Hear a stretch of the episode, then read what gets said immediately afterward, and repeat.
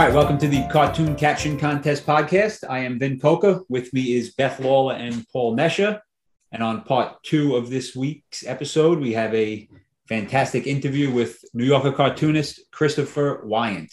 So stay tuned for that on part two. Right now, let's jump into the winner of contest 775, the dinosaur rock band playing with an asteroid headed towards Earth. And the winner was Can't Believe We're Opening for Genesis, um, which I know Beth and I liked. Paul didn't like it as much, but um, I think the order here is pretty good. I think first place and second place could have flip flopped. Uh, those were both pretty good. But I wasn't surprised to see this in first place. I think it's a strong caption, very creative, very clever. Um, face it, it'll be millions of years before we discovered was good as well. But um, I'm okay with how these turned out. Mm-hmm. Paul, shaking your head a little bit, don't know that you necessarily agree. Yeah, well, yeah, I agree that it, it, it turned out the way I thought it would turn out as well. You know, I didn't like that Genesis one but I thought that was going to be the one that was picked. And as I said, it's either going to be that one or the second one.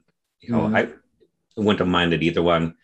Did not like the third one at all. Happy it got yes, down in third place. Happy to see Tiny Arms in third place. Yeah. And it's interesting that the way the uh, finalists were set up for the voting, that's how it turned out with the winners as well. First, second, and third was, you know, first, second, and third place for the finalists. Mm-hmm. So that's kind of typical for this. And it's like, yeah, I said, it's the, the placement has a lot to do with how these things finish. Yep. Uh, it's it, and one of the things I was thinking of is that uh, I'm wondering if people have won before get stuck in the second and third place for the finalist positions. Because I've noticed that lately, where it's a name that I recognize, it's never in the first spot.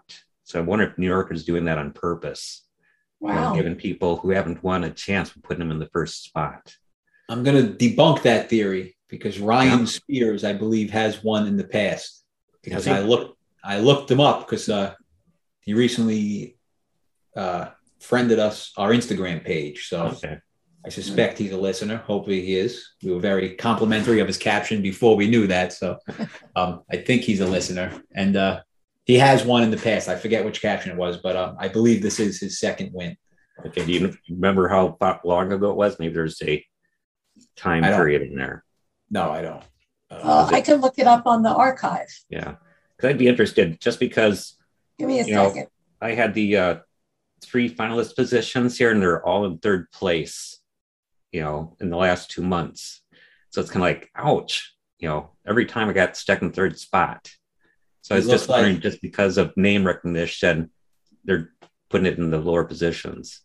I think he won the uh, what are those little dolls called where one goes inside the other? Oh yeah, the yeah the Russian yeah the Russian dolls, whatever those are called. Yeah, they were in a police lineup, and I believe his caption was "looks like an inside, inside, inside, inside, inside job." Was that, that a while. contest or was that cartoon stuff? No, that was that was the New Yorker because I don't remember it. I would have remembered if it was the cartoon stock. That was definitely the New Yorker. But it's been over. That one's been over a couple years because I don't remember ever submitting anything for that one. Mm. So yeah, I'm just wondering if it's you know if they recognize a name popping up, they go, oh, let's put him down second or third. You know, so just a theory that I have. I don't know. You know, something I'll be paying more attention to yeah, we will uh, stop paying attention to that. All right, why don't we uh, move along to finalists for contest 777. This is the man talking to a Navy general at a yard sale, and uh, he has a giant submarine on his lawn. And the finalists were, yeah, and you never took a pen home from the office. It works fine. We're just no longer a nuclear family and uh, a minivan just makes more sense for us right now. Uh, Beth, what was your take on these finalists? I don't really love them. Uh, I think that, yeah, and you never took a pen home from the office. Uh, it's that conversational tone that they keep going for, and I, I just don't think it's that funny. I like, I kind of like the theme, like, yeah, he stole it from from the Navy, and what of it because people take office supplies home all the time. So I get what they're going for, but I think that that could have been a little more well written. Um, it looks, it works fine. We're just no longer a nuclear family. It's just too much of a pun for me. Um, it doesn't really make sense. I mean, we're, you know, we're no longer a nuclear family. I guess maybe that means, you know, they don't have kids at home anymore, so they don't need the big vehicle, but also the nuclear warheads on the submarine. So I guess it's okay. It's just, I don't know, it just doesn't strike me that funny. And um, a minivan just makes more sense for us right now. That almost feels like it should be the the the not the soldier talking, but the other character in the um, in the cartoon saying that to me. I don't know. I just don't think it's it's that fun that they're that great. I'm not really that impressed. Not that I had anything good, because I did not have anything good for this this cartoon. But I think this is one like like Vin, Vin says frequently, this is just one of those that there may not be a good cap- caption for. I don't know. Huh. Well, I uh, I'll get to my thoughts in a minute, but Paul, what are yours? uh, similar to Beth's, uh, the first and last one. Let's see the uh, uh, pen home from the office and the uh, minivan one. They're okay. I don't mind them. You know, they're fine. They're about as good as any of the other ones I've saw in the contest. Uh, I do not like the nuclear family one. It's just that that one could have been picked by a made by a computer. You know, just taking that one word that's common to both family and submarines and making a caption out of it. It's mm-hmm. there's nothing to it. It's not funny. I, I don't know why the they picked that one. Mm-hmm. Um, yeah, I, will probably go with uh, the minivan one. You know, just if I had to vote for one, that would be the one I'd vote for. Not not because I like it, just because it's the least offensive of the other ones. oh, a, a, rare case where I disagree. I liked all of these. Oh, really? I think these are all good captions. Uh, yeah, I, I, they're all good jokes to me. I liked all of these, and I also and I particularly liked Nuclear Family. I, to me, that was an idea of uh, one of the situations where it's a good pun. I, I usually, I've always said I like dual meaning puns. Mm-hmm. That's what this is. They're no longer a nuclear family, which works. I think a nuclear family is when you have different uh, races of people living in your house. It's parents just, with kids. Yeah, it's a standard family. It's the mom, dad, and a couple like kids. Parents. Oh, all it is. All right. Well, I didn't even know what it was, but I knew it was a thing. Yeah. And uh, I know a nuclear submarine is a thing. So it's a dual meaning pun. Uh, I tend to like those, and I'm consistent here. I I like it here as well. So I, I felt that was a good caption. Hmm. Uh, yeah, I, I I liked all these. I thought the ones in the crowdsourcing that were like, you know, it's not worth anything because we took it out of the box. Like I thought those were funnier than than some of these. I, I just feel like I saw some better ones in crowdsourcing. I actually thought mine was very crowdsourcing friendly. I'm surprised that I never saw it, but I thought it was crowdsourcing friendly. Uh, I was surprised to not see it at all. It was um, oh. trust me, you don't want to get into a price war. Yeah, see, that's good. Like, yeah, and crowd crowdsourcing tends to like that type of caption. Yeah. So I was surprised that it got buried. That's yeah. way better. Yeah, I, I, like that one more than these. It's like, yeah, that should have been a no brainer there. Don't yeah. know why it did, not come through for you. Yeah, yeah. got got lost in crowdsourcing, um, mm-hmm. which yeah, I was surprised by just because I just thought it was a good type crowdsourcing type caption. Yeah, well, and not only that, it, it actually is funny. Yeah, you know, like yeah. some of these these aren't really funny. Uh, yeah, they I mean, don't... like the nuclear family one is clever, but it isn't it isn't funny. Maybe that's why we disagree. I tend to lean towards a clever caption. Mm-hmm. I don't, for whatever reason, I like to, I like a clever caption even more than I like a funny caption. Yeah, I'm not sure why that is, but I would I like, like to. I think it's clever. It's it's not clever. It's just taking a word that you can find associated with the two. You know, there's a family and a submarine, and they just found a way of putting it into a sentence for me. It's like. Yeah. I, I, you know, I don't think you can, you're going to convince me on this one, Ben. I like. yeah, I guess it's just a, a style of caption. Some like, some don't. Yeah. I, I I happen to like those types of captions where you could link in a word that works in both situations. I, I've said since the start of the podcast that's a type of caption I like, and uh, Mm. like I say, I'm consistent here. Yeah, I, Well, I, I guess like they're hit funny. and miss I- for me. yeah. I could entertain myself for hours reading through funny New Yorker cartoons, and I just sit and laugh out loud reading them. And like this, like this is not one of those. Like, Right. uh, it's it's just not funny. Here's a here's a little secret that I do sometimes before I write cartoons is I'll read the the past three or four New Yorker cart, uh, New Yorker magazine cartoons, the actual cartoons in there, and just get a feel for what they're picking lately. You know, it's like you know, like having the milk sit in the refrigerator. It's you know, kind of pick up the taste of what you know the rest of the things in there. So, and I never see puns in there. There's no puns in the New Yorker cartoons. Yeah. You know, I don't know why they pick them for the contest. Mhm.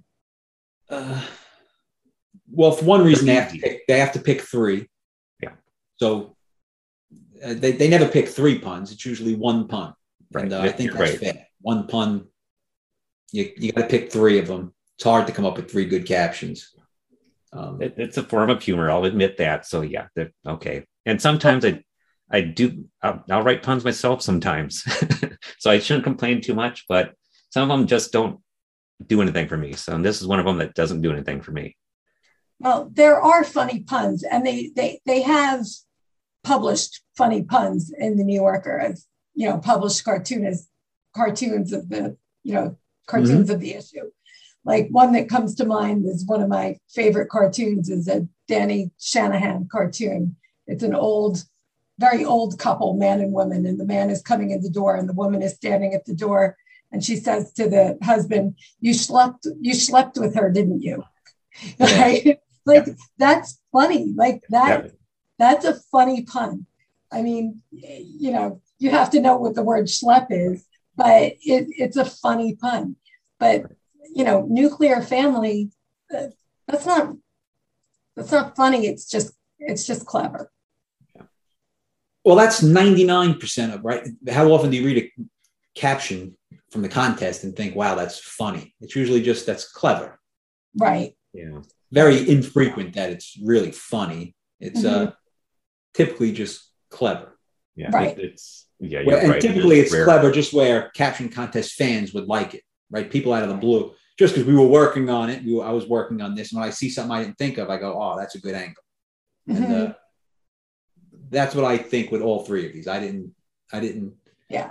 I didn't think of this angle for any one of these three.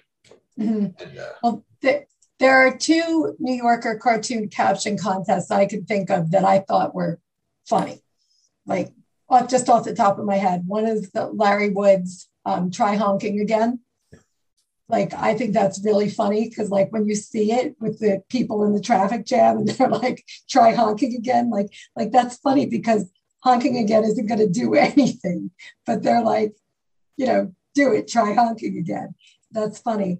And then the other one was uh, Drew Dernavich, um, the man, uh, the doctor doing acupuncture, and he's covered with the needles. And Yeah. the caption is Gesundheit.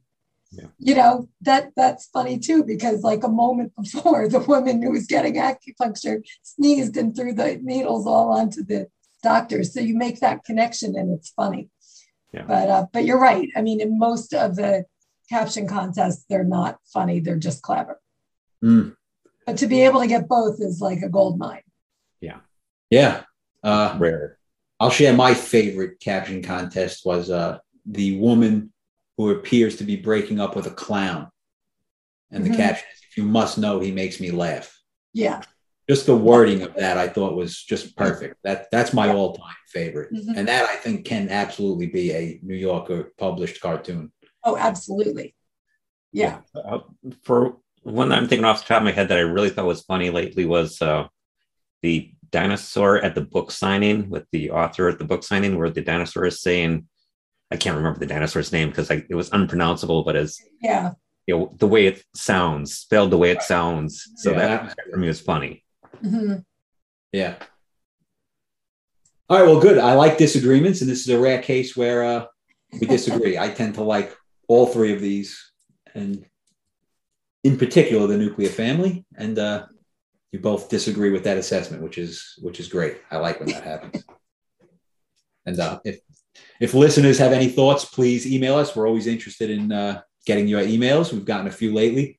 Um, cartoon caption contest podcast at gmail.com. Uh, if you want to send us your thoughts on these captions, we love them and uh, we'll discuss them next week. With that, let's move on to current contest 779. This is the man looking at a small dog inside of a fishbowl and looks like the dog is speaking. Uh, Paul, what's your take on on this cartoon? Oh, I don't know about this one. This one, I looked at this and I thought it was a cat at first. You know, so I was I was thinking cat and trying to come up with things. And the more I looked at it, it's going, uh, I don't think that's a cat. It might be a dog. So it's kind of like, uh, now what? So I'm rethinking and I just did this train of consciousness kind of captioning thing where uh, I just went through things that you know wrote them down as immediately as they came to mind. Uh, go fish. It was self defense. Well, this is awkward. I plead insanity. Mistakes were made. This isn't what it looks like, and thanks for rescuing me from the dog pond. So that last one, I it's a pun. Yes, it's a mm-hmm. pun. but I like it. So, you know, it's me. but I don't I, I don't think that's what I'm gonna end up. I'm, I'm more likely gonna end up with something that's completely out of left field. You know, just that's a that's the kind of drawing this is. It's gotta be something that's completely bonkers coming out of this one. Yep. So this is gonna be a Sunday night one. Uh, Beth, you agree? I'm going to say this is definitely a dog. Yeah, I think it's a dog. I mean, yeah. it's it's an odd looking dog, but it's it's a dog. I don't think it's a cat. It doesn't have whiskers. Yeah, and, and it's got that dog nose. Nose is too long to be a cat. Mm-hmm. Yeah, I I think it's I think it's a dog. Although I I will say that Mick Stevens has it on his um, Facebook page, and he put a question in in it: Is it a dog or is it a cat? Oh, the cartoonist did that. Mm-hmm.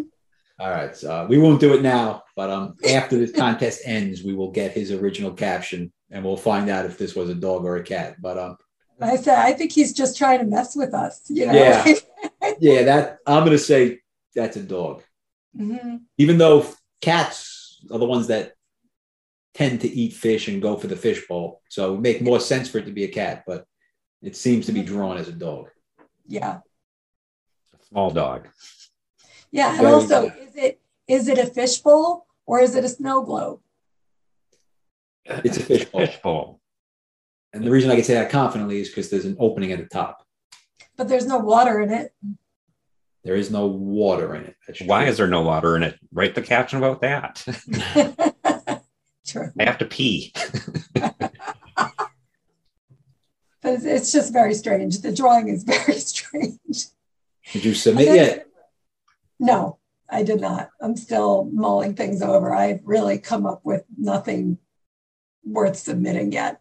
I mean, I had the same kind of stream of consciousness things that Paul was saying.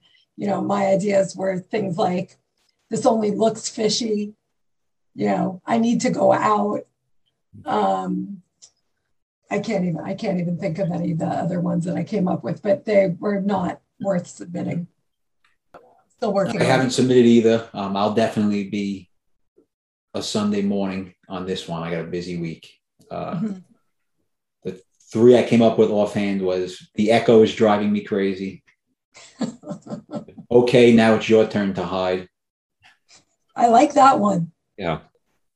I'll highlight that. And uh, what did you expect from a mini golden retriever? Mm-hmm. Yeah. Which I think there's something there. I don't think that's the right wording, but Right. The idea of a golden retriever in a goldfish bowl.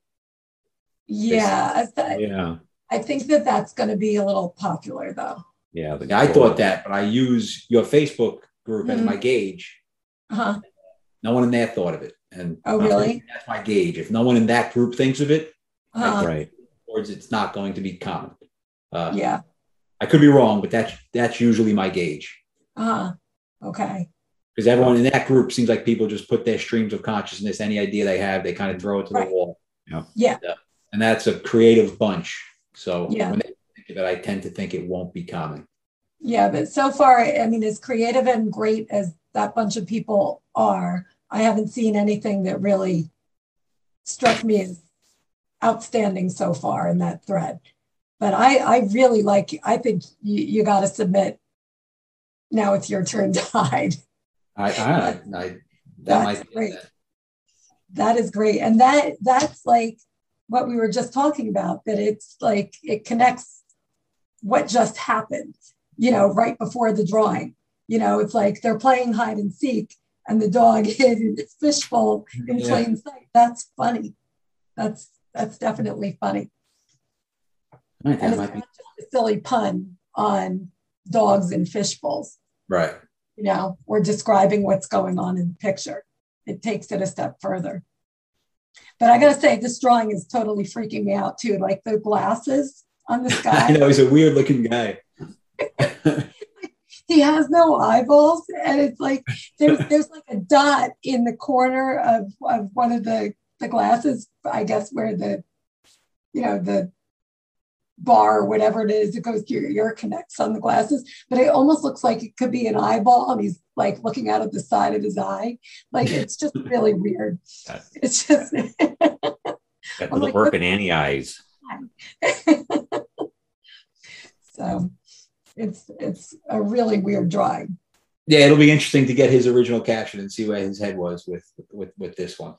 Yeah. And I feel like if there was a fishbowl, like there should be water on the table, like he just spilled it or something. Like I don't know. It's it's very Yeah. strange.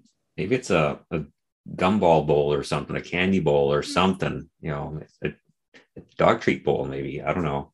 Mhm. Crystal Yeah. ball. It seems like it's a fishbowl, but you know, once again, if you can figure out something else, it could be. Maybe that's the caption. You know, surprise. I mean, there'll definitely be snow globe caption options. oh yeah, And globes like to catch snow, so I mean, there'll Mhm. be captions on that. But uh, both of them, I think, will be fishbowl. Yeah. Yeah. Can't tell what the bowl is, can't tell what the animal is. Yeah. I had one that was um, no, I'm a puppy with a P instead of guppy. You know, like Oh, he's a guppy in a fishbowl. I don't know if and I a- would have got that though. yeah, it's too much. It's too much. It's not good. But uh, like I said, I haven't come up with anything worth submitting yet. yeah. Yeah, it'll be a tough one. Speaking of tough ones, did you look at the crowdsourcing for uh, the chicken and the egg? Yeah. Uh, doesn't seem like there's anything good in there. Mm-hmm. I A lot saw, of we're about to crack the case. Which yeah, I don't like any of those. I I I saw two that were one that I like and one that's good for how hard it is. Um, one that I'm sure will be a finalist, could just because it's in the top ten and it's the only one that's good in my opinion. Was uh him. That's the guy who figured out how much wood a woodchuck could chuck. That Yeah, is- that, that's clever. Yeah, that's Yeah. clever. yeah. and uh, not clever, but the only other good one I saw for a hard contest was it's a hen diagram, which I suspect you won't like. I don't typically those are I, those are the types of puns I don't like. The sounds Right. like puns, Right. but it's such a hard cartoon that that just might make it in. But I suspect the woodchuck will will be one of the finalists. It's the only good one I saw. Mhm. And it's a surprisingly long caption, but it works. Yeah, it's long. It has to be long. It's the only one that works that I saw that was even decent for this. This this was a that was a really hard one. Um, Yeah. I never saw mine. I ended up submitting. He'll never get them to talk, which is kind of decent, but Mhm. uh, very very hard card cartoon. Yeah. So I'll be interested to see what three they pick for that one. Yeah. But I'd be I'd be willing to put money. Woodchuck will be one of the three, Mhm. and then the other two will probably be bad, just because it's a. It, it's, I just didn't see any good ones. Yeah. I think I saw Larry's up there in the uh What was his again? I'm not sure if it's his, but something about a dozen options. There's a few dozen options, wasn't Oh, that? yeah. No, that wasn't. Uh, that wasn't. That was That wasn't. No. Yeah, I never saw mine either. So Yeah. Mine mine pops in and out. It's uh the one they made a sandwich out of the evidence. Mm. So I, I, I saw that one a couple times. So Yeah, it was a This one I thought was kind of funny. It was something about, uh, yeah, we know it's it's dumb, but we got a grant or something like that. Like they got a research grant to Yeah. to figure this out. Yeah, I saw that. Uh, pretty sure these are detectives, though. I don't think these are scientists. Yeah. Yeah, I- I'm dying to know what Drew's um, caption is for this, so I can't wait for him to come back on and tell us. Yeah, Drew will be back on when this is in the uh, the winter phase. We'll have him back on. All right. Any other thoughts on this Mick Stevens cartoon before we uh, sign off? Other than it's completely crazy. yeah, I, I, am going to come up with the bonkers uh, caption for this one. Just some crazy that makes no sense whatsoever for it, and just see what happens. All right. Well, then that'll do it. Uh, we have a very good interview with Christopher Weyant, so uh, stay tuned for that coming up. He's uh, one of the best New Yorker cartoons out there and uh, a great interviewer. So uh, stick tuned for that. And uh, thanks for listening. We'll be right back with Christopher Weyant.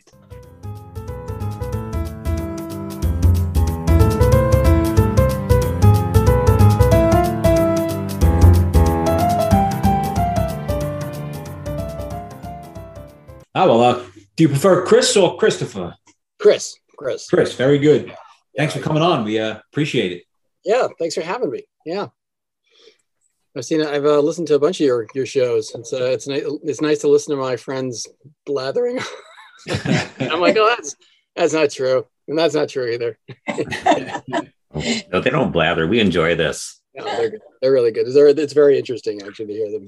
Even from my perspective, it's like I can't get enough of listening to cartoonists talk about their stuff. yeah, us too. So, if you don't mind, if, uh, you want to just give us a quick background on uh, what got you into cartooning? Sure. Uh, you know, inability to do other things. we're, we're done. Um, uh, I got into cartooning uh, when I was in advertising for, for a lot of uh, many years. I originally thought I was going to be like an, an, attorney growing up, and I didn't go that direction. Like I took my LSATs and I did some clerking kind of things, and it was a good idea because I've been a terrible attorney. So then I got a regular job and I got into advertising at a think tank in New York, and uh, then I had done that for a couple years, and I was pretty. I was about 27, and I hit that like that pre 30 what do I want to do with myself kind of thing, where, you know, things are going well and I was making some money and I'm like, well, I could throw it all away and become a cartoonist. Um, and so like I had been doing cartooning on the side as uh, actually political cartooning and I'd done some for free. And then I switched over and started submitting to the New Yorker and to another mag, into a couple of newspapers and I quit my job. That what were you it. doing in advertising, copywriting? No, I was actually in advertising sales. I was the uh, like an uh, ad exec for uh, for a magazine called Foreign Affairs. Oh, so not on the creative side. Not on the creative side. Yeah, no, it wasn't on the creative side. It was on the sales side, and so uh, um, that was great. I loved it. It was a great. It's a great think tank that we built, that we worked for. And Foreign Affairs is a magazine I loved. I've, I have a real passion for international politics and politics in general. So this is my way of getting in without having to do all the education. Uh, that's interesting, and I do see that you graduated with a uh, political science degree but you don't seem to do a lot of political cartoons, at least not for the New Yorker. I do, do actually. You? Yeah, and I'm a, and I'm a political cartoonist for the Boston Globe. And, uh, and I don't recall so, too many political. Were you doing Trump? Uh, I didn't do a lot of so I we, I didn't do a lot of the Trump cartoons. I, I was working for the Globe at the time, and um, we started the cartoon. Uh, you know, the daily cartoon. It started actually with me and Sipress and uh, Danny Shanahan and so we were the first ones to start with it when that first came out. They came to us because we did political cartoons, meaning something with a slightly political bent. Uh, and that's what originally the daily cartoon was. Mm-hmm. And so each one of us would take it for, say, two weeks. Um, and then um, if you look back through my work, you'll see most of my cartoons actually have some sort of topical bent. So I, I, will do things that are kind of non sequiturs and desert island jokes, but usually there's a, a lot of my, my work will take on social issues. Uh, yeah, I don't recall uh, your version of Trump. I guess I'll have to look into. I do. I, I, I just I think I did one, uh, of him. But I, I for the for the New Yorker, I actually don't uh, like doing the drawing Trump for the New Yorker.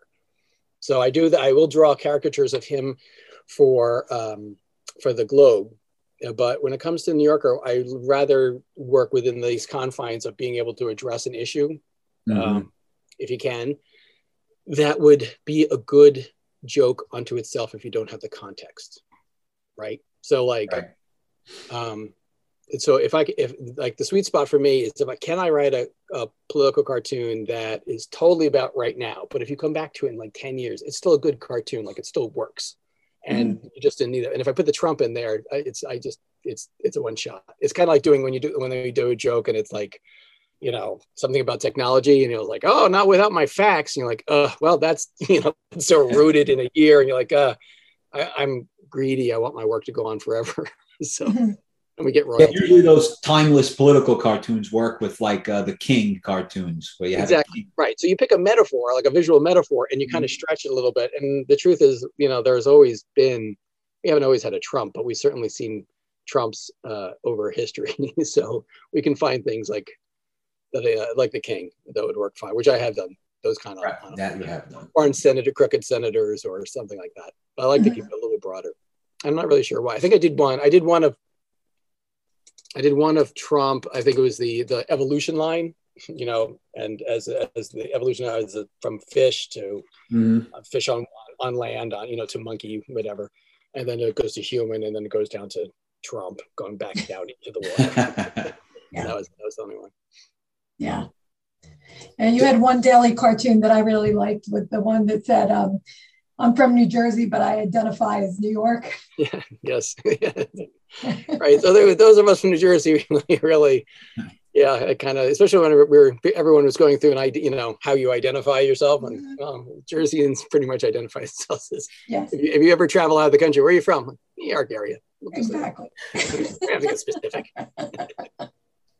I thought that one was great. Thanks. So all that time when you were in a law school in advertising, were you cartooning? I would imagine. Um, so. No, I I wasn't. Well, I didn't go to law school. I was I was getting ready to go to law school, and I I, I didn't. I I never crossed that threshold, thankfully. Um, so thank thank for my my paycheck. But um, I did. Uh, I you know it was one of those things where when I was growing up, you didn't think you'd be a cartoonist. Like it wasn't like now where we have graphic novelists, and the cartoon cartooning as a whole has a whole different level of respect and a kind of a broader thing. And I think people are more attached to it. And I think the internet's done great things for how digitally people kind of feel more attached to cartoons. But when I was growing up, it was like being a cartoonist, either you're working for a strip, right? A political cartoonist or the New Yorker. And those, none of those seemed to take, like, I had no idea how you would get around to King features or, you know, and it all just seemed so, especially growing up in New Jersey. I think it was one of those things my, with my family when he raised me, it was like they loved giving me art supplies, but the idea of like going out and like doing that for a living seems insane. so, uh, um, so I did never even entertained it as an idea. I was just like, but I did draw all the time. I used to live in Soho, so I used to go down there to when they had like the ten dollar um, art classes. I'd leave my work. I'd run down, take the subway downstairs down to downtown, get changed, run and do figure drawing. It was always part of my life. I just didn't think I'd be a cartoonist. And so, obviously, when you started submitting, I'm imagining Bob was the editor. I, you weren't, around, you weren't around yeah. for the Lee Lorenz days, I wouldn't imagine. I was in I was in Lee. Lee was where I submitted. Oh wow! Uh, yeah, maybe you're old. Maybe you're older than you look, but you don't look uh, like you would be submitting back in his day. Yeah, uh, yeah. I just have a really long, long reach. It, it, um, I I uh, I submitted under Lee, and uh, Lee gave me. Uh, he had given me a note back. I gave him a portfolio of of my work, which had all been published in other magazines and I didn't realize I didn't even know like that was the thing that you'd sit there and uh, that uh, you shouldn't give them unpublished work. So I gave him a bunch of my published work and he look at it. it was for a food magazine, so all these food puns and they're really terrible as you can imagine. And you know, uh, and and he looked at me like, great. Thankfully, he didn't buy anything because I couldn't sell it to him anyway. And he's like, he gave me a, a nice note which I have around here somewhere where he said, you know, keep submitting. And then I think it took me a year to come up with some gags. Uh, you know, like everybody, then you we all freeze up like deer in the headlights and like, well, I don't I don't know what to do now. And so I only had my one. And then uh, by the time I got some together. uh, Bob had uh, actually had taken over the post, and then I, um, I think I, within a month, I was got really lucky. Bob's looking for people, was, but he bought one of mine. Oh wow, that's uh, very fortunate. It was. It was just. It was. You know, it wasn't talent. I think he was just looking for somebody at the time. so I had to fill. Remember the first cartoon? I do. I do. It's uh, it's like it's that one. It's uh, it was um, was right around the holidays. I think I submitted in November, and it's a uh, a, a large jug that says Prozac on it, and this is now in holiday strength. And so that was my uh, my family homage. And and so uh, as we get to the holidays, so that was it. They bought it in November. They ran it by December, and I was like, this is great. This is going to happen like this every week, which uh, it didn't. Well, you've had uh, dozens and dozens of cartoons in the magazine. It seems like a little less lately. Are you submitting less frequently as of late? No, I, I have been. I, I, I pretty much submit, you know, six to 10 cartoons every week. Um, the, magazine is going through a change uh, and uh, they are still buying mine, but it's they're they're doing two things that are different, which is one, they're sitting on a lot of cartoons, and I'm not sure what the story is there. So a lot of the cartoonists have a lot of cartoons that have been bought but have not been published um, for uh, reasons that I don't, I'm not privy to. So uh, so there's a big backlog, and then um, and then I just haven't been, they just haven't been buying as many. My humor has not changed. The cartoons are still pretty, you know, they're not all winners, but there's enough winners. And so uh, I think whether Emma has brought in a lot of new voices and a lot of new cartoons, but there's only so many slots. So a lot mm-hmm. of us now don't sell as many. It's just a, kind of the math of it. So, um, but you know, she's supportive, and we keep trying to. You know, it's it's there are hundred cartoonists now. I mean, it's it's a lot to mm-hmm. try and grab twenty spots. You know, and some mm-hmm. people sell you know repeatedly because they they fall, tend to fall into favor or something. So it's a very subjective art form, and so it's kind of you know you have to have pretty thick skin. I don't take any of it personally. And there's, you get to a point, I think, with, I think you probably have heard this, I think I've heard it on your show, where you, you know your, your work, which ones are good, which ones are, are not good at this point. You know which ones are good for your voice and for your art style. And, um, and so, you know, you, you resubmit. But um, yeah, I think we, I, I, I'm, I'm about, I think I'm around three or 400 cartoons at this point, And as we go through, it would be just hard to carve out a new spot. Yeah, and you used to have you were very frequent in the caption contest, and again less frequent as of late. Yeah, yeah, I think I've a couple captions. I, I know I have one sitting there that I did right away. Um, uh, you know, they, it's funny when you bought when you get an okay, they say, okay, get it in in like two days, and then you do, and, you, and assumption even now, I oh, it should be probably next week, and then it's it's not, you know. So I don't know when that one's going to run. I have to always remember not to put it up on social media like did that run? Because you might you might be putting stuff before it goes in the magazine which is a big no-no. Right. Well you had one this week um, yep. in the issue. Right that one's relatively new.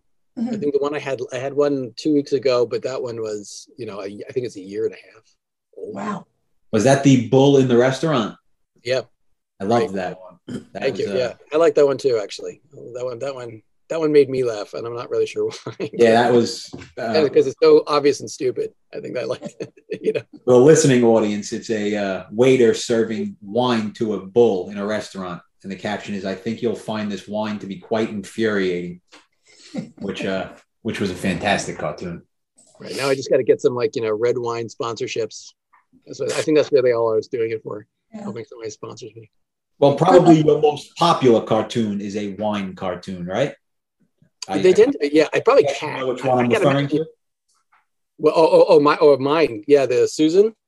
Uh, yeah. Wine talking. Yeah, that's yeah. A, that one. Really, I don't know why that one. They people love that one.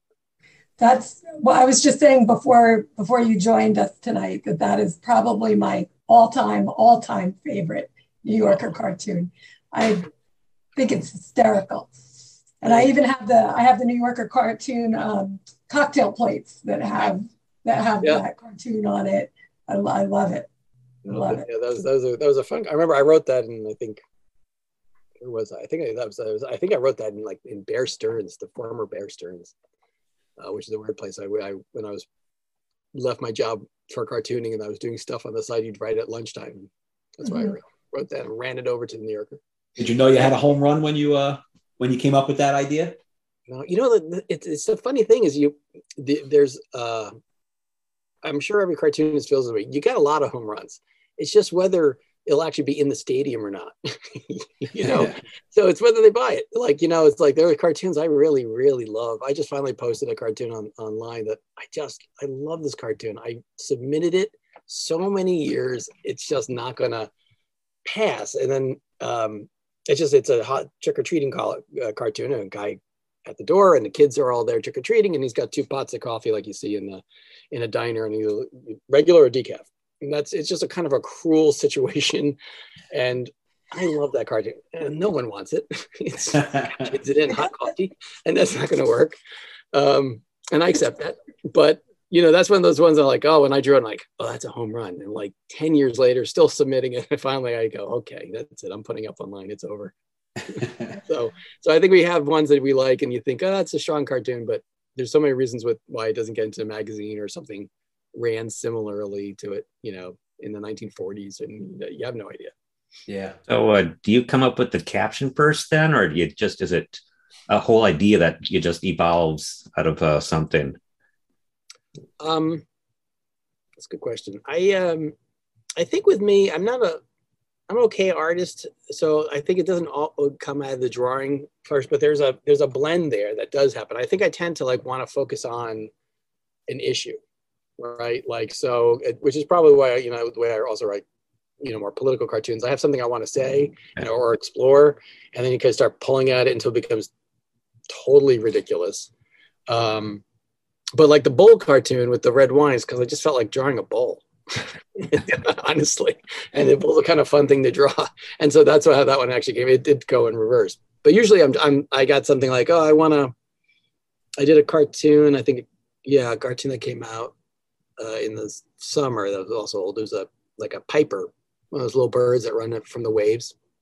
He's on the psychiatrist couch. And he said, uh, and, and the, and the psychiatrist is saying, she's saying to the bird, uh, maybe it's not just the waves you're running from right you know as a time as you know we're coming out of covid i was feeling pretty blue. And so i'm like well let's dig into that you know for free therapy. And in the end you come up with a bird psychiatrist joke. So so sometimes it works that way. Yeah some some of the cartoons we talk to uh they they doodle and it's uh you know they'll doodle and then they'll look at the drawing and go now i got to come up with the caption for this. But you're kind of opposite then of that. You you yeah. prefer to come up with the idea and then make a drawing from that. Yeah, I, I think it's like coming up with that and finding a visual metaphor that would fit it, and then you still you'll still end up going three or four, you know, points away, steps away from what you actually thought you were going to do because how it comes through you as what you want to, you know, you, you're not in control of it, and most of us have the same thing in common, which is we go to a coffee shop or we sit someplace and we stare out a window like a zombie and you just sort of drift in your thoughts until you eventually stumble across something. Hmm. and that's the only process that makes sense to me. Like PC Vey treats every one of his cartoons like a caption contest. He just starts drawing, comes up with something, and he's like, "All right, well, let me caption it," which is, which is, I can't even figure out how that works. It's hard. The caption contest for me is hard because it's also like trying to not like I've tried that with like because we'll do when we get stuck or when you have to fill out your the rest of your batch, we go to those kind of mechanics. Like okay, I'll draw something and I'll work my way back, or I'll I'll I'll just come up with a kind of a strange thing and see if I can get something funny out of this. And uh, I find it really hard. I find it like the caption contest because you're trying to also not do what's obvious, and you don't want to do something that's actually on the page, right? Because you want the you want the, the reader to make that funny leap that's not on the page, so it's in your head, like you know um, and so that's tough. I looked at what I, I saw. I saw Peefy.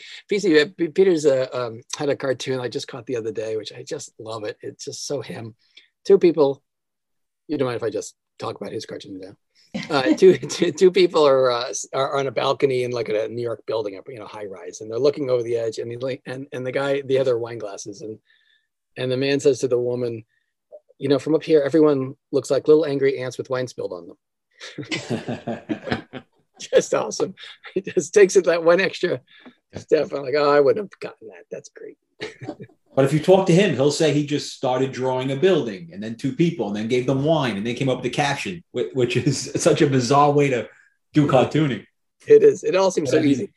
It obviously works for him. He's uh yeah, yeah, no, yeah, and he's great. He's really great. Well, speaking of the caption contest, you've had many cartoons in the caption contest. Could you think of any way you were uh, particularly impressed by the finalists, or in the other direction where you thought they were terrible?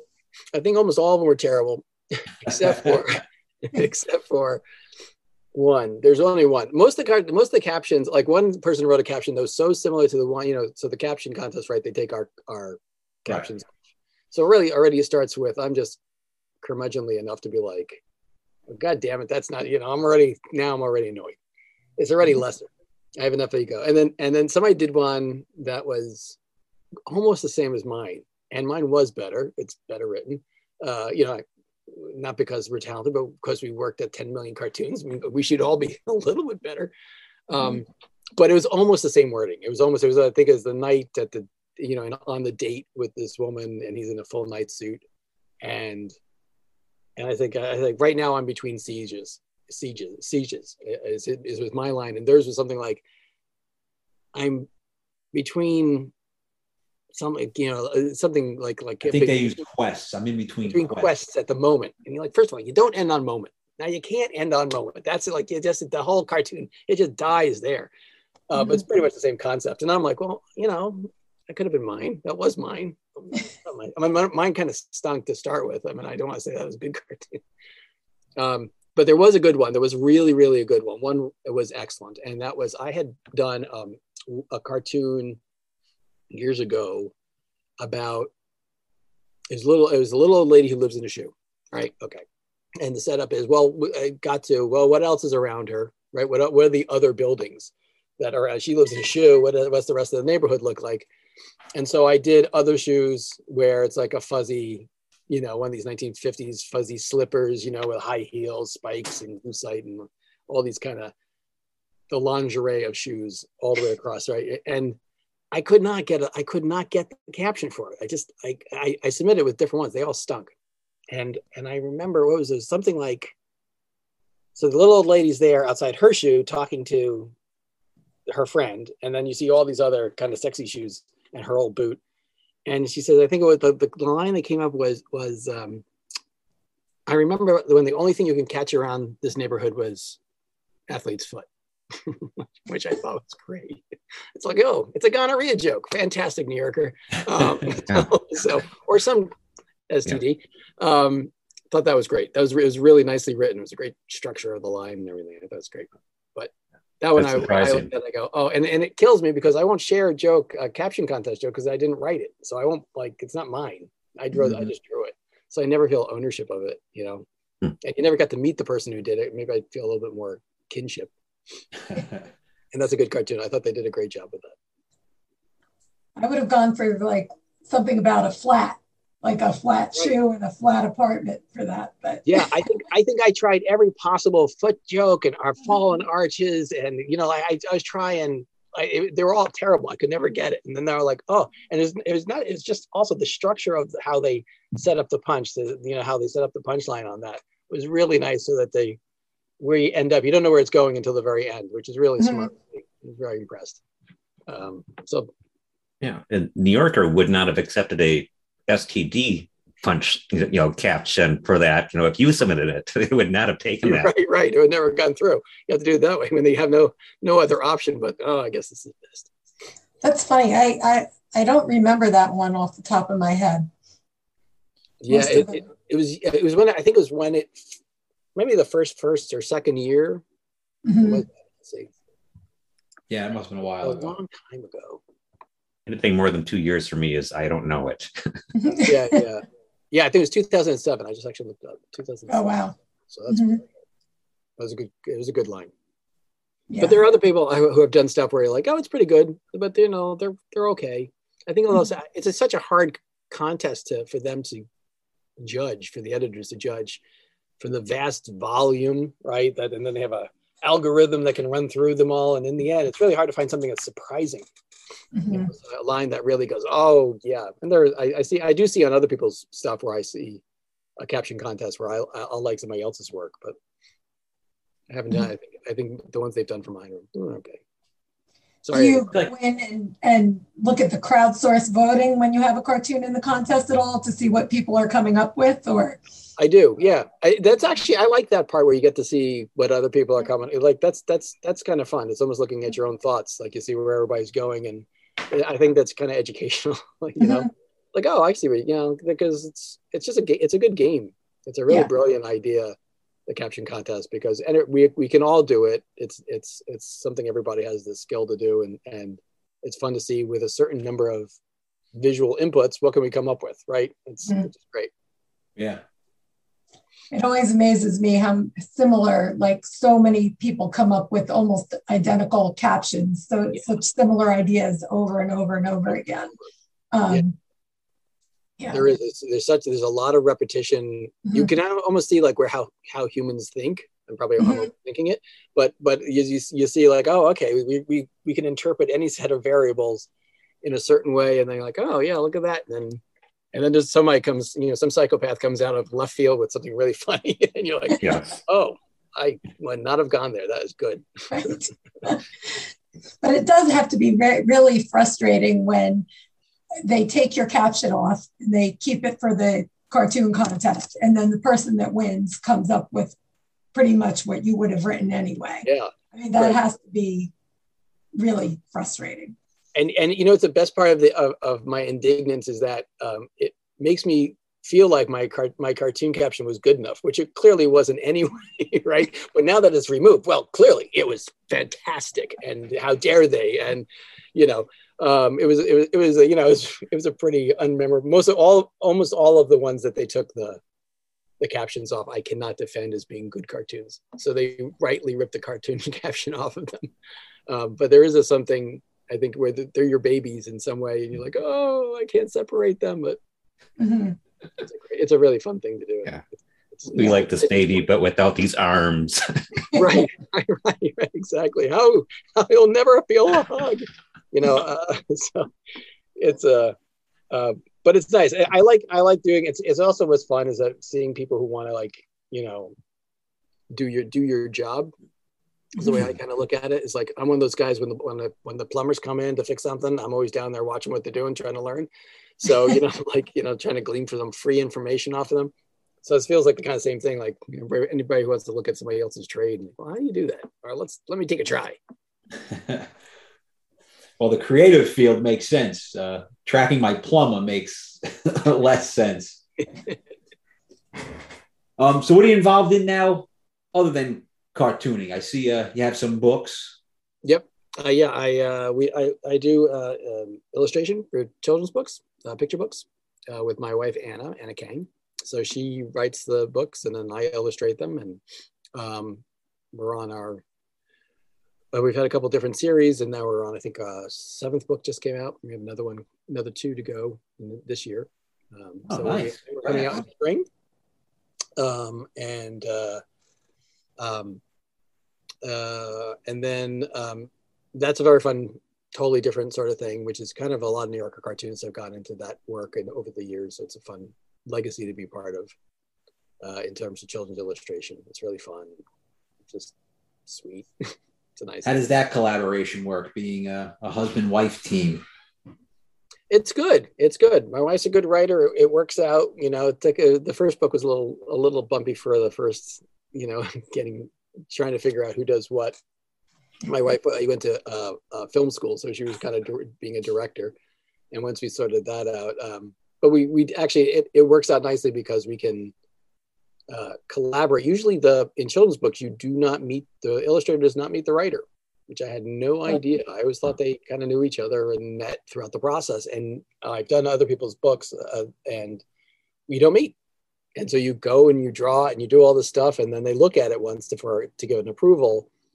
Um, but there's no contact, which is which is very different. So we get to actually see each other's. I get to see her scripts, and I she gets to see my characters and and how I'm interpreting them, and it, it makes it it makes it for a, a little bit more of a um, a single vision, uh, which I think is can be can be sometimes pretty good, you know, for us.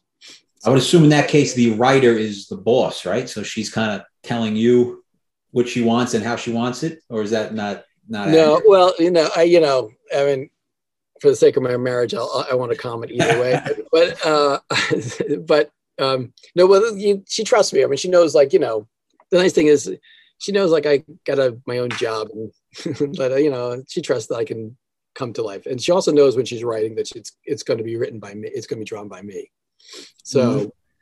So usually we don't get into that. That's what I'm envisioning. Only like we've had like in our in the book we just we were just finishing. Um, uh, we had uh, we were flipping. There's a penultimate page uh, spread, and we're going back and forth which way it would go because you can actually flip it, whether a text would be on the right or text would be on the left.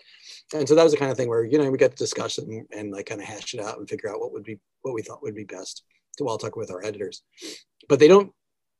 You don't want a writer telling you what to do because it's just going to kill your everything, like your your whole mojo and uh, what you can come up with or playing, uh, you know, Mhm. with page will all just kind of die. So it's it's better to just like do my thing, and then once I do it, we can look through it and then go, okay, well, this is great, but I wasn't thinking that. I'm like, okay, well, I like this, and so we go back and forth. right. Which Do you ever think about turning it into animation? We have, we have, we we were looking at doing. We had a we do we did a um uh, a book series called uh, You're Not Small, and that came out with a variety of uh, I you know uh, we and our friends, and there's about there's six going into yeah six books. Um, and so yeah, we looked at that as, a series, um, and so Mhm. we've kind of explored that possibility, but nothing yet. I think it would make a good series. I think it'd be kind of a fun a Yeah. fun thing. We've had some animations where they've animated the books for like so it'd be like a uh, like a video book that you could read. So it's a slightly animated books Mhm. does, or books is a is a group that does that, and Wow. they did some really nice animation on it. And Weston Woods in Connecticut, who does those some some great stuff, they did one. Um, Mhm. It's fun to watch that uh, for Mhm. me, see them come alive because you kind of like all these things for the cartoonists and for illustrators, it, I, they're so three dimensional in your head that you see them alive and walking, even though we're only drawing the one frame. Mhm. You know, like a New Yorker cartoon is all about the things that have either just happened or about to happen. So in our mind, it's a fluid timeline that seems to be a picture taken. You know, so in our mind, we have all those. It's kind of like on um, on the iPhone when you do the what's that? You know, that you do the thing where you get like all the, you take the the photo and it's got like a 2nd Mhm. before and a second after, and you can Yeah, pick which one you Yeah. It's like an Yeah. animated picture. motion capture. Yeah, that yeah. Mhm. It's kind of like that in my head. So seeing them move is exciting. Like, oh yeah, right, that's it. And it always looks better. I'm not an animator, so it's it's, Mhm. it's see people do their stuff. Yeah. Which is weird. Yeah.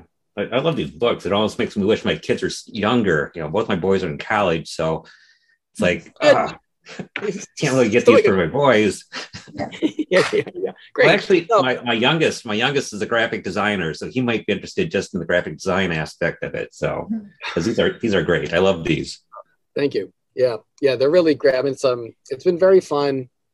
Uh, it you know the work uh, doing political cartoons is and and New Yorker cartoons can be like kind of cynical work in certain ways. You know, it's funny and but it's always about the kind of like the pushing the darker sides of of our sense of our world and to make it funny and digestible. And with children's books, there's just no guile. You know, it's just great. And and my wife, the first book uh, is only eighty, I think, three words or eighty six words is the whole book. Oh, wow. So, so it's a really great um, book for for early readers, the kids as they transition from really reading their first book, because you can read it, and you can kind of memorize it when you read it. And your you know your parents read it to you fifty times. It's only eighty three words, and a lot of them are sound effects and repeating words. And so it's a brilliant little the book that she wrote because the, the, all these kids will come up to us and they're like, "This is uh, this is the book I I learned to read on," and, you know, which is phenomenal. like it's really makes me like it's just really a great thing to be a part of. I, which I fell into my lap. I got really lucky. Yeah. Well, he, he won the Dr. Seuss Award for that one, which is kind of his theme is using a smaller group of words so that they can read it. Right, you're right, exactly. Keeping as re- these are for early early readers, and you know, and it creates its own world, and and uh, and just keeping it super simple, and, which is, as you know, is it's hard. It's really hard to. I, I, I'm in the process of trying to write two books myself, and they're hard to write. I find. So I, I'm I'm impressed by those, like my wife, who can kind of just do it and make it seem like, oh yeah, you don't need a lot of words. I'm like, well, yeah, you do actually. It's it's hard to get all the words out. you know? What kind of books are you writing? Uh, I'm trying to write a um, two picture books I'm working on, but I've been Mhm. working on forever, and I just they're never good enough, and so I keep my agent keeps yelling at me, "Hurry up!" Um, Mm-hmm. For, but- for children also? yeah, pic- yeah, yeah, for, yeah, for early early reader picture books, just Huh. something. Um, and then I, I I'm gonna start looking at a uh, graphic novel idea that I'm gonna Wow.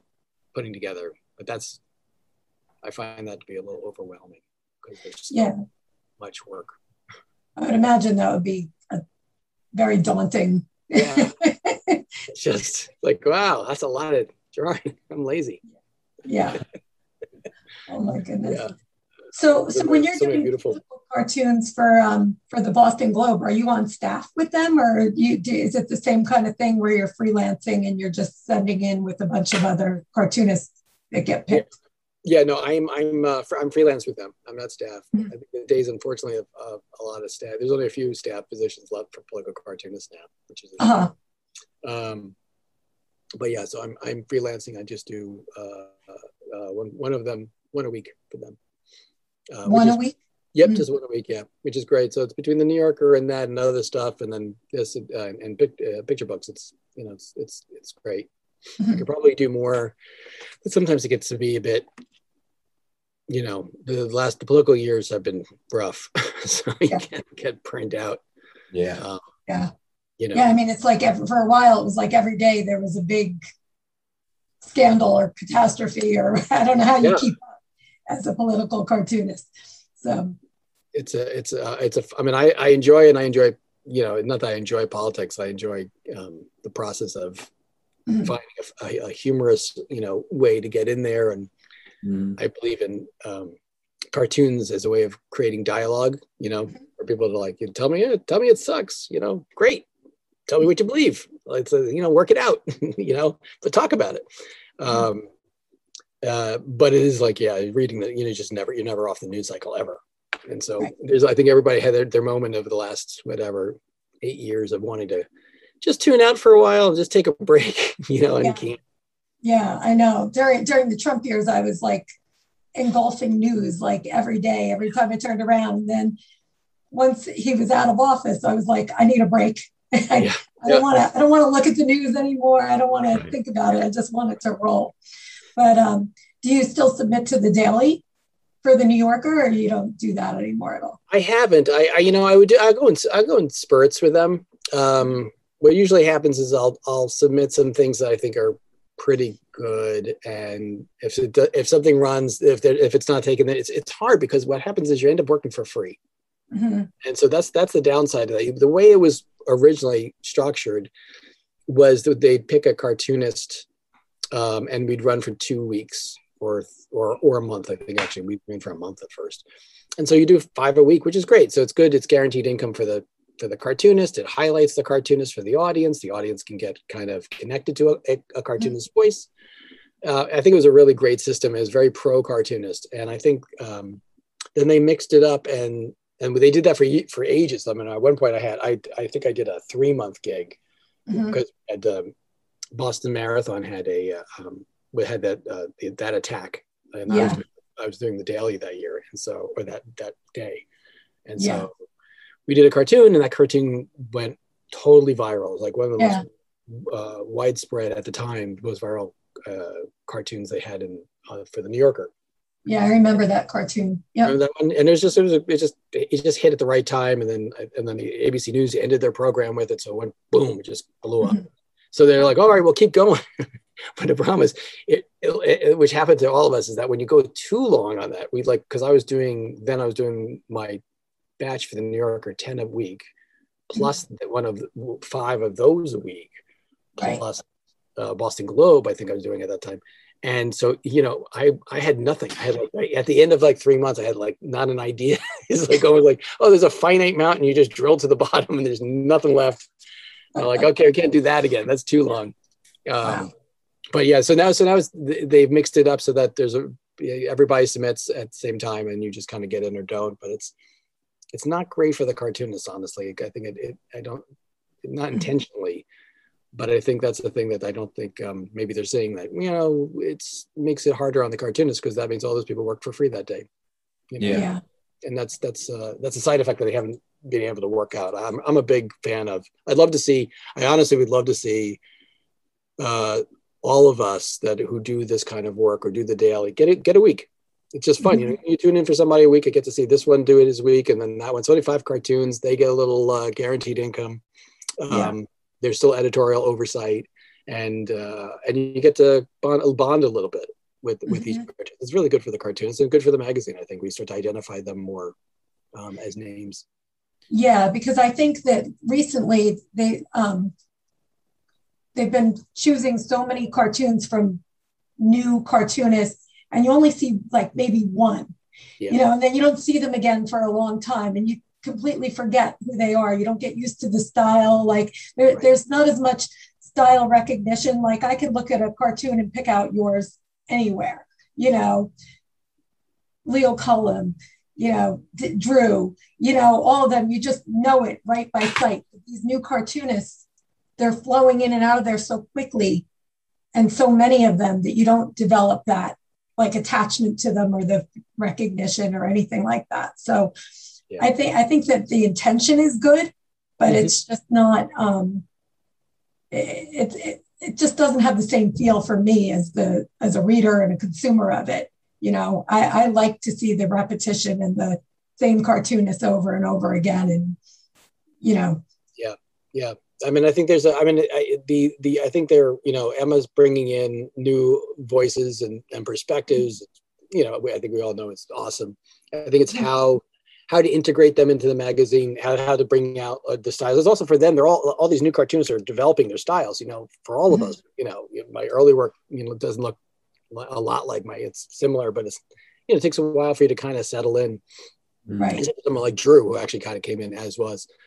Mm-hmm. But um, you you takes a while to kind of find your style and find your place, and styles change like all artists over time, and so it's nice to see that. But um, but there are a lot of people in in the new you know, in this new generation who are like, you they already got them, and you're like, oh, that's a good one, and you know, this one's a good one, and, and they really they have just great. For me, it's always about writing skills. They have great writing skills, first and foremost. Mm-hmm. Um, but I would love to see, yeah, something that could help us highlight the.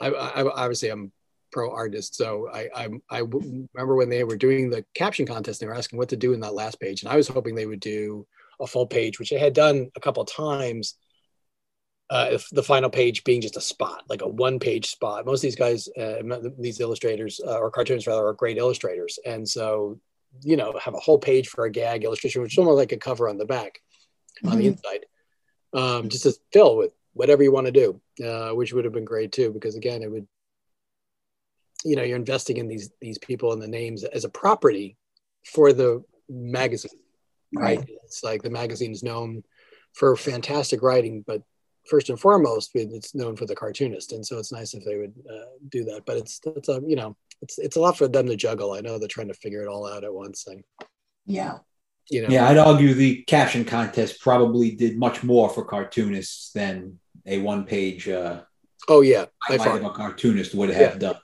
Yeah, no, that that, that the, the caption card, yeah, the caption card is is I mean because that's a really I mean it's also it's interactive, which is mm, that's exactly right? I mean, that's so cool that it has that ability, and then it has the you know the where you have the board game and all this stuff. It's because it's fun. Yep. Right. Yeah. Well, also the the problem with the back page thing, like what you described, also is it's it wouldn't be as prominent in a in the digital magazine, which is where a lot of consumers are going these days, rather yeah. than the hard copy magazine. Yeah, um, yeah. So that, oh, that yeah, it, it would yeah. Why they didn't like that idea is clear. and, and, and history has proven me to be totally wrong. um, have, have, you ever done any covers or submitted any covers? I did do, I submitted a cover, mm-hmm. Uh, uh, a couple covers, um, but they, they weren't taken uh, by Francoise. But um, I did a cartoon. Uh, let's see it. I did a cartoon of uh, that's over there of a or an illustration of an autumn illustration. So there's a guy, he's raking his leaves, right? And picture it's shot from overhead.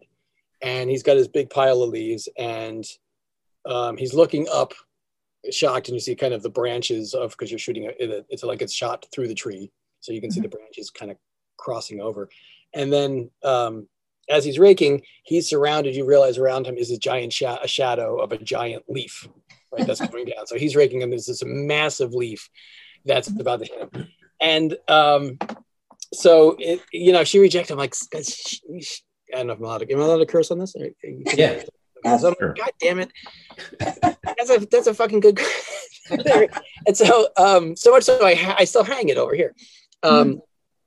and, uh, and then two years ago, John Cuneo, who's a phenomenal watercolorist, gets the cover for almost the same goddamn thing, oh except that the cover is the the leaf is I think is in the frame is landing on him. And I prefer mine where you don't see the damn leaf. Yeah, yeah. But, but the truth is, it, it, yeah. So the problem was is that he's a much better artist. I mean, light years better artist. So it's still you know his his works. I, I she's just sold take paid me for my idea and given it to him. I would have been happier with that. Yeah, damn it! It was your idea. That's yeah, yeah. But he's such. A, I'd be honored to have him do it because he's he's stunning his work. Um, that reminds me of probably one of your other most popular cartoons with the man walking to the tree with the one leaf on it, and he's holding a shotgun. Yeah, yeah. I'd imagine that's one of your other top sellers. It is. It's a big. I, we have in our uh, front yard here. Uh, I have this, this, this, little house here, and uh, which has this, you know, um, this big motherfucking tree. Is basically what we call it. This gigantic hundred-year-old oak tree is in the, is in the front yard. They built the house around the tree. The tree came first, and they built the house after. And this tree is massive. It is uh, four and a half feet, five feet wide, and uh, about I know five stories tall this thing produces so many leaves that while I'm out there, you know, grumbling to myself as I rake off an infinite amount of leaves that I, I write a lot of cartoons about re- leaf raking, which you probably magazine, and it all comes from that damn tree, and it's never ending. Which is just beginning now. Is that the process I have like getting get, get ready to rip open my hands on the raking leaves for weeks after weeks after weeks. Mm-hmm. Uh, so there's lots of leaf, there's a lots of uh, leaf raking cartoons I've done for the magazine that came from that tree. So they paid for itself. I like the I one that like a guy working on a bonsai tree, but he's got a little rake. Right, he's got his little bag. Got a little, yeah, that's a great yeah. one. I think I, I, did one of uh, uh, a Sisyphus cartoon of a guy, you know, but it's all leaves and he's raking it up the hill, which is pretty much how I feel about my tree. you know, so the people in town all know it, and like, because they're they're all in the same boat with the trees here, so it's like I'm that neighbor. Never ending supply of leaf cartoons. That's what you have. It just. I always I always laugh at uh, leaf blower cartoons because in my town, there's always like on the Facebook page and the town Facebook page, there's always wars going on about the noise that the leaf blowers make and the landscapers are there too early or too late. You know, it's just the leaf blower cartoons make me laugh. I think that like the leaf blowers, they should probably to get a because I remember I used to live in LA at one point, and you know that's a big thing out there too. Is uh, the complaining about the leaf blowers all the time. And all I'm thinking, you know, maybe like just like they can put like little holes, like a flute, you know, if they like maybe if they could just pan flute it as you're as you're blowing, we won't we won't be as upset right. by the noise. We just no, that would that would be worse. That would be worse. it would it, it would probably sound like bagpipes. Yeah, like that. I mean, wouldn't that like get people like see and then go, you know what? Bring back the blowers. I'm I'm great. I'm gonna have to listen to you know. Uh, you know. There's your cartoon, a bagpipe uh, person blowing leaves with his bagpipe. Done. I'm putting it in the in the mag. It'll be in my batch next week. I'll pay you all. There you go. Twenty percent each. Once you come up with an idea, how long do your uh, rough take to come up with a rough draft cartoon? Uh, pretty quick. Once I get the idea, I'll I'll really rough. It'll be really rough. I have these little notebooks like everybody has, and, and I have these you know this strange shorthand of, of what the drawing is going to be, and then it goes right it goes right to a drawing. How I you know how I well, it won't take long. It's the writing. I'll, I'll work the, the the line over and over and over to try and get it as as short as right. punchy as possible. So that I'll I'll write it out and I'll draw it, and then once I, I scan it, getting ready for my batch, I'll prob then I'll I'll you know uh, type the caption in. But in that process, I will edit edit edit it, what I originally wrote taking out everything that's unnecessary. And so I have my my rule is when in doubt, you take it out. So that's the like if I I'm like should I put this like eh, sometimes you want like a little introductory thing in there. You're like no, and, and when in doubt, just get just always cut it, even though it adds a little flavor and it sounds colloquial. But you know, I'll flip the line backwards. I'll write it forwards. I'll change the verb, put the verb at the end, see how that works, and eventually it kind of comes together. Do you ever take like things that your friends have said or real life experiences, you know, conversation with your wife and turn that into a cartoon? I haven't. I'm not. I'm not good that way. Yeah, yeah I know a lot of people write that way, or like you know, I used to be a real fan of. I don't remember Stan Mack's real life funnies. He, mm-hmm. which used to be in the Village Voice. He'd walk around, he's dropping on people creepily, and then turn into a cartoon. the, the, eavesdropping part never seemed creepy because it made the cartoon, but then you look back like, that's. I'm glad it wasn't me. Um, but no, I, I, I, I've, I haven't done. It mm-hmm. doesn't seem to work that way with me. I've. There's been a couple things where where I'll be at a you know a party or something, and you'll you know you kind of everybody's riffing off each other, and you got you got a perla, you know I got this thing, and then you get it home and you unpack it, and you're like, ugh, it's like a dead fish. It just isn't. I can't turn it in. I'm like, what was so brilliant about that? I can't, you know, mm-hmm. get anything out of it. I'm like, I don't know. And you, it's almost like you, if you don't, if I don't strike on it right away, it's it it, it disappears, and I don't. It's like a dream. Like, what yeah. was that about? I, I remember the beginning, and then something when Godzilla was there, and then there's French toast, and I don't remember the rest. yeah, yeah. I guess I was in the moment. Yeah. I was kind of wondering if the Susan cartoon came out of a real life conversation because I mean that that cartoon turned into like like Bob Mankoff's uh, "How about never is never good for you." It's like just a, a catchphrase that people use all the time. I say this might be the wine talking. I think I want to order my more wine all the time when we're yeah, yeah, that's awesome. That's awesome. Thank you. Yeah, I always feel like poor, poor Susan. like, that schmuck, you know. Yeah, I've seen I've seen some cartoonists um, they have have riffed off the cartoon, whether I, whether they know they are or not. But I've seen it where they've they've taken a version of that, which mm-hmm. I thought was awesome. Like, oh, okay, that's cool. That's it's it's it's made its mark that now you can play off of it. Yeah, there, there's another cartoon. I forget whose cartoon it is, but it's actually a wine glass talking on a cell phone, and it says, yeah. "This is Jason the wine talking." Yeah. Right. And I actually am really surprised that they published that cartoon after yours because it's you know, I mean, it's totally a different scenario, but very similar, really. Yeah, the line is really close, but mm-hmm. I guess that's what drew it back to the. Yeah, I remember when I saw, I'm like, oh, hey, look, that's. I think that was one I was thinking. One of the ones I was thinking about, like, oh, look, mm-hmm. you're playing off of that. It's it's a good. It's a, it's a nicely drawn cartoon. yeah, I say did a good job with that. Yeah. So when when you have those cartoons that you know, like your Susan cartoon is now on plates and in greeting cards and this and that. Do you do you get royalties for that, or does that get licensed out through? You know, you just sold your cartoon once and that's it. Yeah, no, we do. We get licensed. That's why I'm calling you from my mansion in Dubai.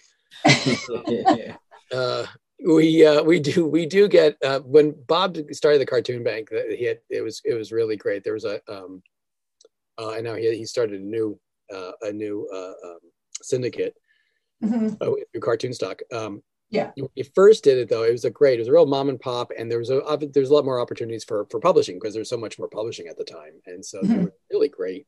You know, he really knew how to take the New Yorker cartoons as a not just as content, but also as um, branding, right? Because mm-hmm. when you get the cartoon and it's a New Yorker cartoon, it's a brand thing, and so which is what Anthropologie, not Anthropologie, um, who did the plates? Uh, it was uh, Restoration Hardware. Restoration Hardware, right. And so that was like a super lucrative deal. That thing was crazy lucrative. I, I can't yeah. imagine what it was for Leo, who had a million cartoons. Oh yeah, yeah. And the and they were fun. You know, it was mm-hmm. like, oh, I am done Christmas shopping for mm-hmm. two years. Yeah. Um, but uh, it was, uh, but for everything that we sell, we ha- we do get a royalty off of some of the some of the royalty deals through like um, to the Cartoon Bank, which is now owned by Condé Nast, are not mm-hmm great. Uh-huh. By the time it comes to you, what we're what we're getting is unfortunately not livable. Mm-hmm. Um, it's, it's, something, but it's not. Mm-hmm. And Bob started the uh, um, his his new uh, cartoon stock to help kind of bring this back to maybe a better a better rate for the cartoonists and something, and which is meaning just pretty much an equitable cut. Uh huh. Well, that's good. I'm glad to hear that. Yeah, yeah, it's great. Which is I really support it, and it's got mm-hmm. my all my work and uh, yeah. But it used to be like we you, we used to get. I tell the at the time, I mean, we, but we were making thousands of dollars a month. Like mm-hmm. it was like, yeah, everybody's eyes go, huh? yeah, because it's like, yeah, and just getting surprise checks all the time. It's like, well, mm-hmm. for cartooning, which actually made it could make it actually a viable. You know, what I look at all these young cartoonists, and most of the cartoonists, um, I feel very lucky and privileged because I, um, a lot of the people in my generation of cartoons, we're just cartoonists. That's what we do. Mm-hmm. You know, we, don't have, we don't have another job. We do cartooning uh, across the spectrum. Right. Um, uh, but now a lot of cartooning, it just it's uh, almost like hobbyists. So it's hard to make a living as mm-hmm. just as a cartoonist. Yeah, they're pretty inventive, and some of them really are really yeah. great at finding new new income streams and digital income streams and subscriptions, and and mm-hmm. that's that's pretty pretty interesting to to watch and learn mm-hmm. from. Yeah. You still have a good relationship with Bob Mankoff because I know you've had a few cartoons in his cartoon stock caption contest. Yeah, yeah, yeah. I think I do, unless unless Bob's told you otherwise. Uh, yeah. I, uh, so how did yeah. that work? Are those kind of just cartoons that you gave him that uh, the New Yorker rejected, and you kind of gave them to him as a favor? No, no. They they uh, they uh, were going to run their own, and they had their own rate with it, and and uh, and then they're gonna you know, and then they, I think they've gone through a variety of cartoonists. I think they've they've they've you know gone from the beginning through everybody. Um, mm-hmm um because it is it's his you know that's his baby the, the cartoon yeah. you know capture contest that's all his brainchild mm-hmm. it's really impressive i mean bob's very uh, you know he's just he's just a really uh, bright brilliant and creative guy and has done so much for cartooning i know that some people can find him to be whatever divisive or you know or difficult or i don't know what they think of him but um he, and he's not he's he's he's he's a strong personality but he's, he's been great to cartoonists for the most part and and really helped the industry tremendously. And uh, um, so I'm, I'm, yes, I have a good relationship with him, and uh, um, you know, it's fun to to everybody work together, really for the try to make money as cartoonists. You know, mm-hmm. um, yeah. especially with the next generation. I we all are rooting for all of us to continue on. Yeah. So, yeah, everyone everyone we've had on has said the same thing that he was very pro cartoonist. He oh, uh, yeah. really backed the cartoonists before the cartoon bank, I mean, the cartoon bank, we were just working off of what you get from the New Yorker and New Yorker and, and other magazines, obviously, like in you know, mm, yeah. and everything, but those have constricted. And so he was the first one to come up with something that gave us, uh, you know, a, a, royalty. And that was huge. Mm-hmm. That was, that's a game changer for us. Uh, not that for the New Yorker cartoonists, not for other kind of cartoons. Like if you're working for King Features, you're you're you're all doing it that way. They have the syndication. Our political cartoons, we have a syndicator, syndication, um, mm. but not for the New Yorker. And so that was that was new. It was great. It was very well done. Yeah, I know on Cartoon Stock now he has this thing that he he promotes that um uh, for like corporate team building. They have like cartoonists come in and do seminars for corporations and things like that. Have you ever done anything like that? I haven't. I haven't done. I saw that. I thought that was uh, that was great. I think yeah. they call those uh, cartoonathons. Yeah, something yeah. like that. Yeah, I I suggested it to the people at my office, you know, to, yeah. as like a team building thing, but they haven't booked it yet. But yeah. um, but I think it's a fun. It seems fun, and it seems like a nice thing for you know to get the cartoonist names out there. A little, you know, expose exposure to other people that really don't know you know that don't follow the New Yorker and the cartoonists. Uh, I think it's nice. Right, exactly. And I and there and there really is a lot. I think like with with I mean, obviously with the corporate world, there's a lot of money for, for us to you know there's a there's a there's an income stream for us to take part of there, which would be great. Mm-hmm. But but in it, it's that there's a lot for us to give back because mm-hmm. the process of of you know for those of us who do that like you know are serious about our our craft, which all the New Yorker cartoonists are. Um, you know there's a there's a lot about how to problem solve because that's actually all we're doing is problem solving right mm-hmm. we're a, a, fixed number of, of inputs and trying to come up with a new way of looking at them that would be that would be surprising to you right? Yeah. so it's a it's something we all do in our regular lives and anyone who's ever been a parent knows that as well. As you have you know you there's limited things you can do and you're trying to find a new way to get through the day come up with a new proposal. How do i make this presentation more interesting? Um, how can i just problem solve this outside of whatever like kind of like what we're saying with caption comment everyone's coming up with the same idea. How can i be the person who comes up with something hmm just outside the box and and cartoonists that's what we do you know Yeah. uh, it's there's a lot to learn i think that, that we can teach in that regard uh, just how Mhm. to let your brain go someplace that it normally uh, is trained not to Yeah. Mm. you know Yeah. I think it was um, Pat Byrnes who's also working on something like Yeah. that. i think this is his Uh, baby and i think he brought it to them i think that's the way Mhm. that yeah Oh, okay. Yeah. if i if i got that right I, I think i have that right it's the same one yeah hmm I think so. yeah Really interesting.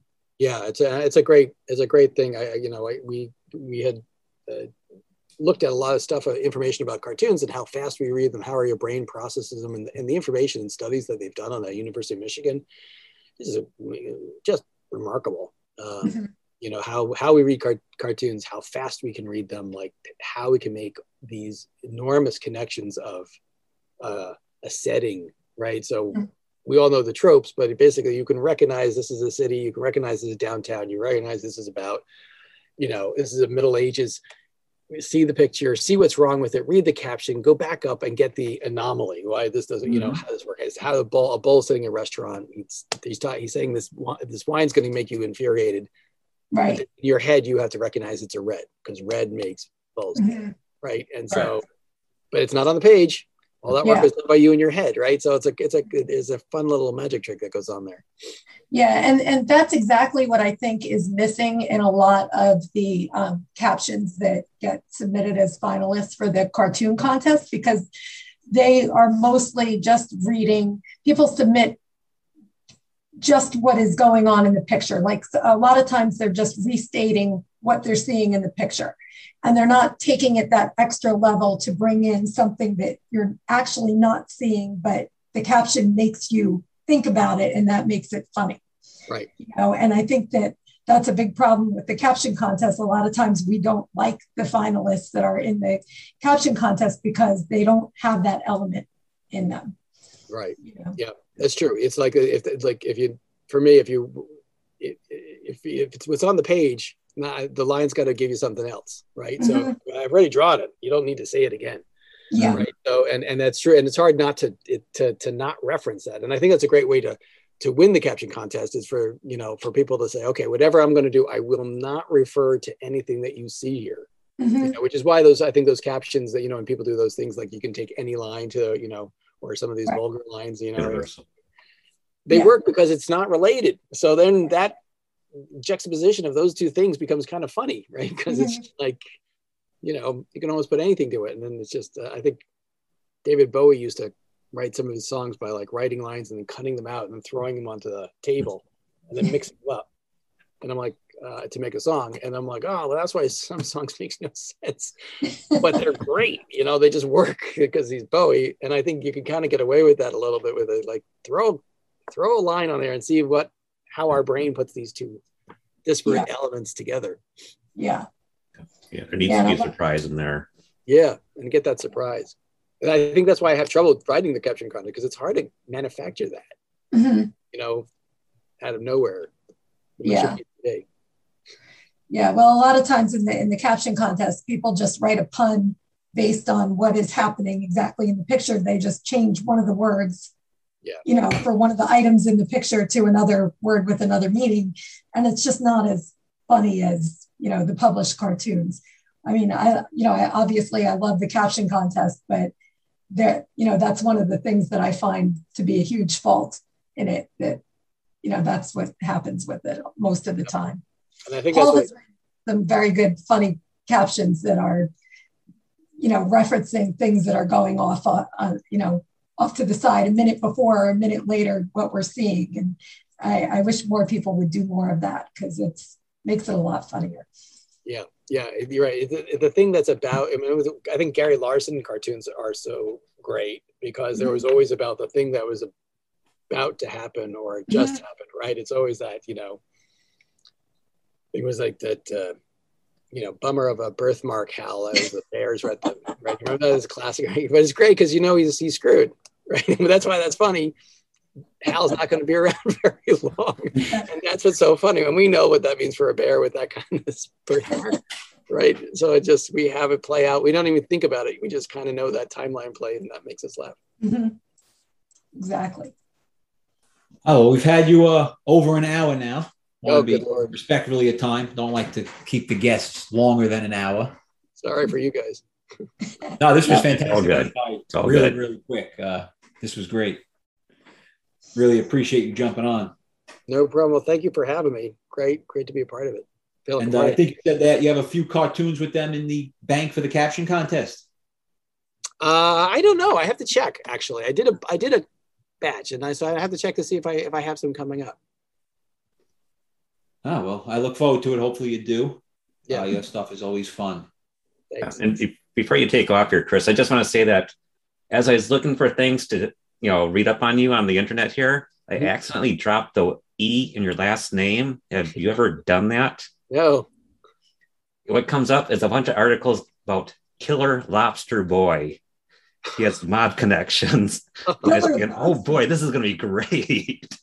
And then I realized I looked at the wrong name. So if you drop the E in your last name, Killer Lobster Boy articles pop up. Really? great. The, the one the, the guy is that the one from Florida? Yeah, Yeah. his name was, you No? know, your name except for without an E in your last name. Great. I had no idea. I know him from like the Weekly World News, Yeah, but I didn't. But I didn't realize it was the, the, his name is Christopher Wyant. That's one degree of separation for you guys. Maybe I should Oh, drop the E in my name. I would. I'd love to be related. Like, are you that? Oh yes, I I am. You know, and I Yeah. joke him like man, my lobster hands.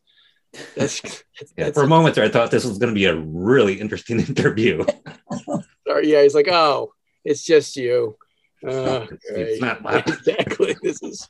I'll be behind. You know, I'll be being in my prison garb with my Now I lobster. have to go look that up. I don't even know what you guys are talking Yeah. about. This is a class. You know, the Weekly World News was that that kind of that fake, salacious news feed thing. You know, uh, newspaper you get at the the checkout, and there's always something totally bonkers in the 80s and 90s of like you know, vampire boy, and one of them was the was the lobster boy uh, who yeah, killed somebody. Oh, Yeah. that's fun. And mob ties too. And there's it's all in there. It's great, great stuff. What like what mob? Well, it's like the like the, the is this like the the the, the mean and the, like, the lobster fisherman? I mean, what's the I don't know. for another time? Okay, now you've got me. You know what I'm going to be doing for the Yes, next. you're going to do that. You Just, just always the do e. just drop the E off your last name. Right. All right. Well, I'll be looking. That's where I'll be tonight, s- s- scouring the internet. oh gosh. Well, thank you so much for All coming. right, guys. Well, Yes, again. again. Good talking to y'all. You too. Thank you.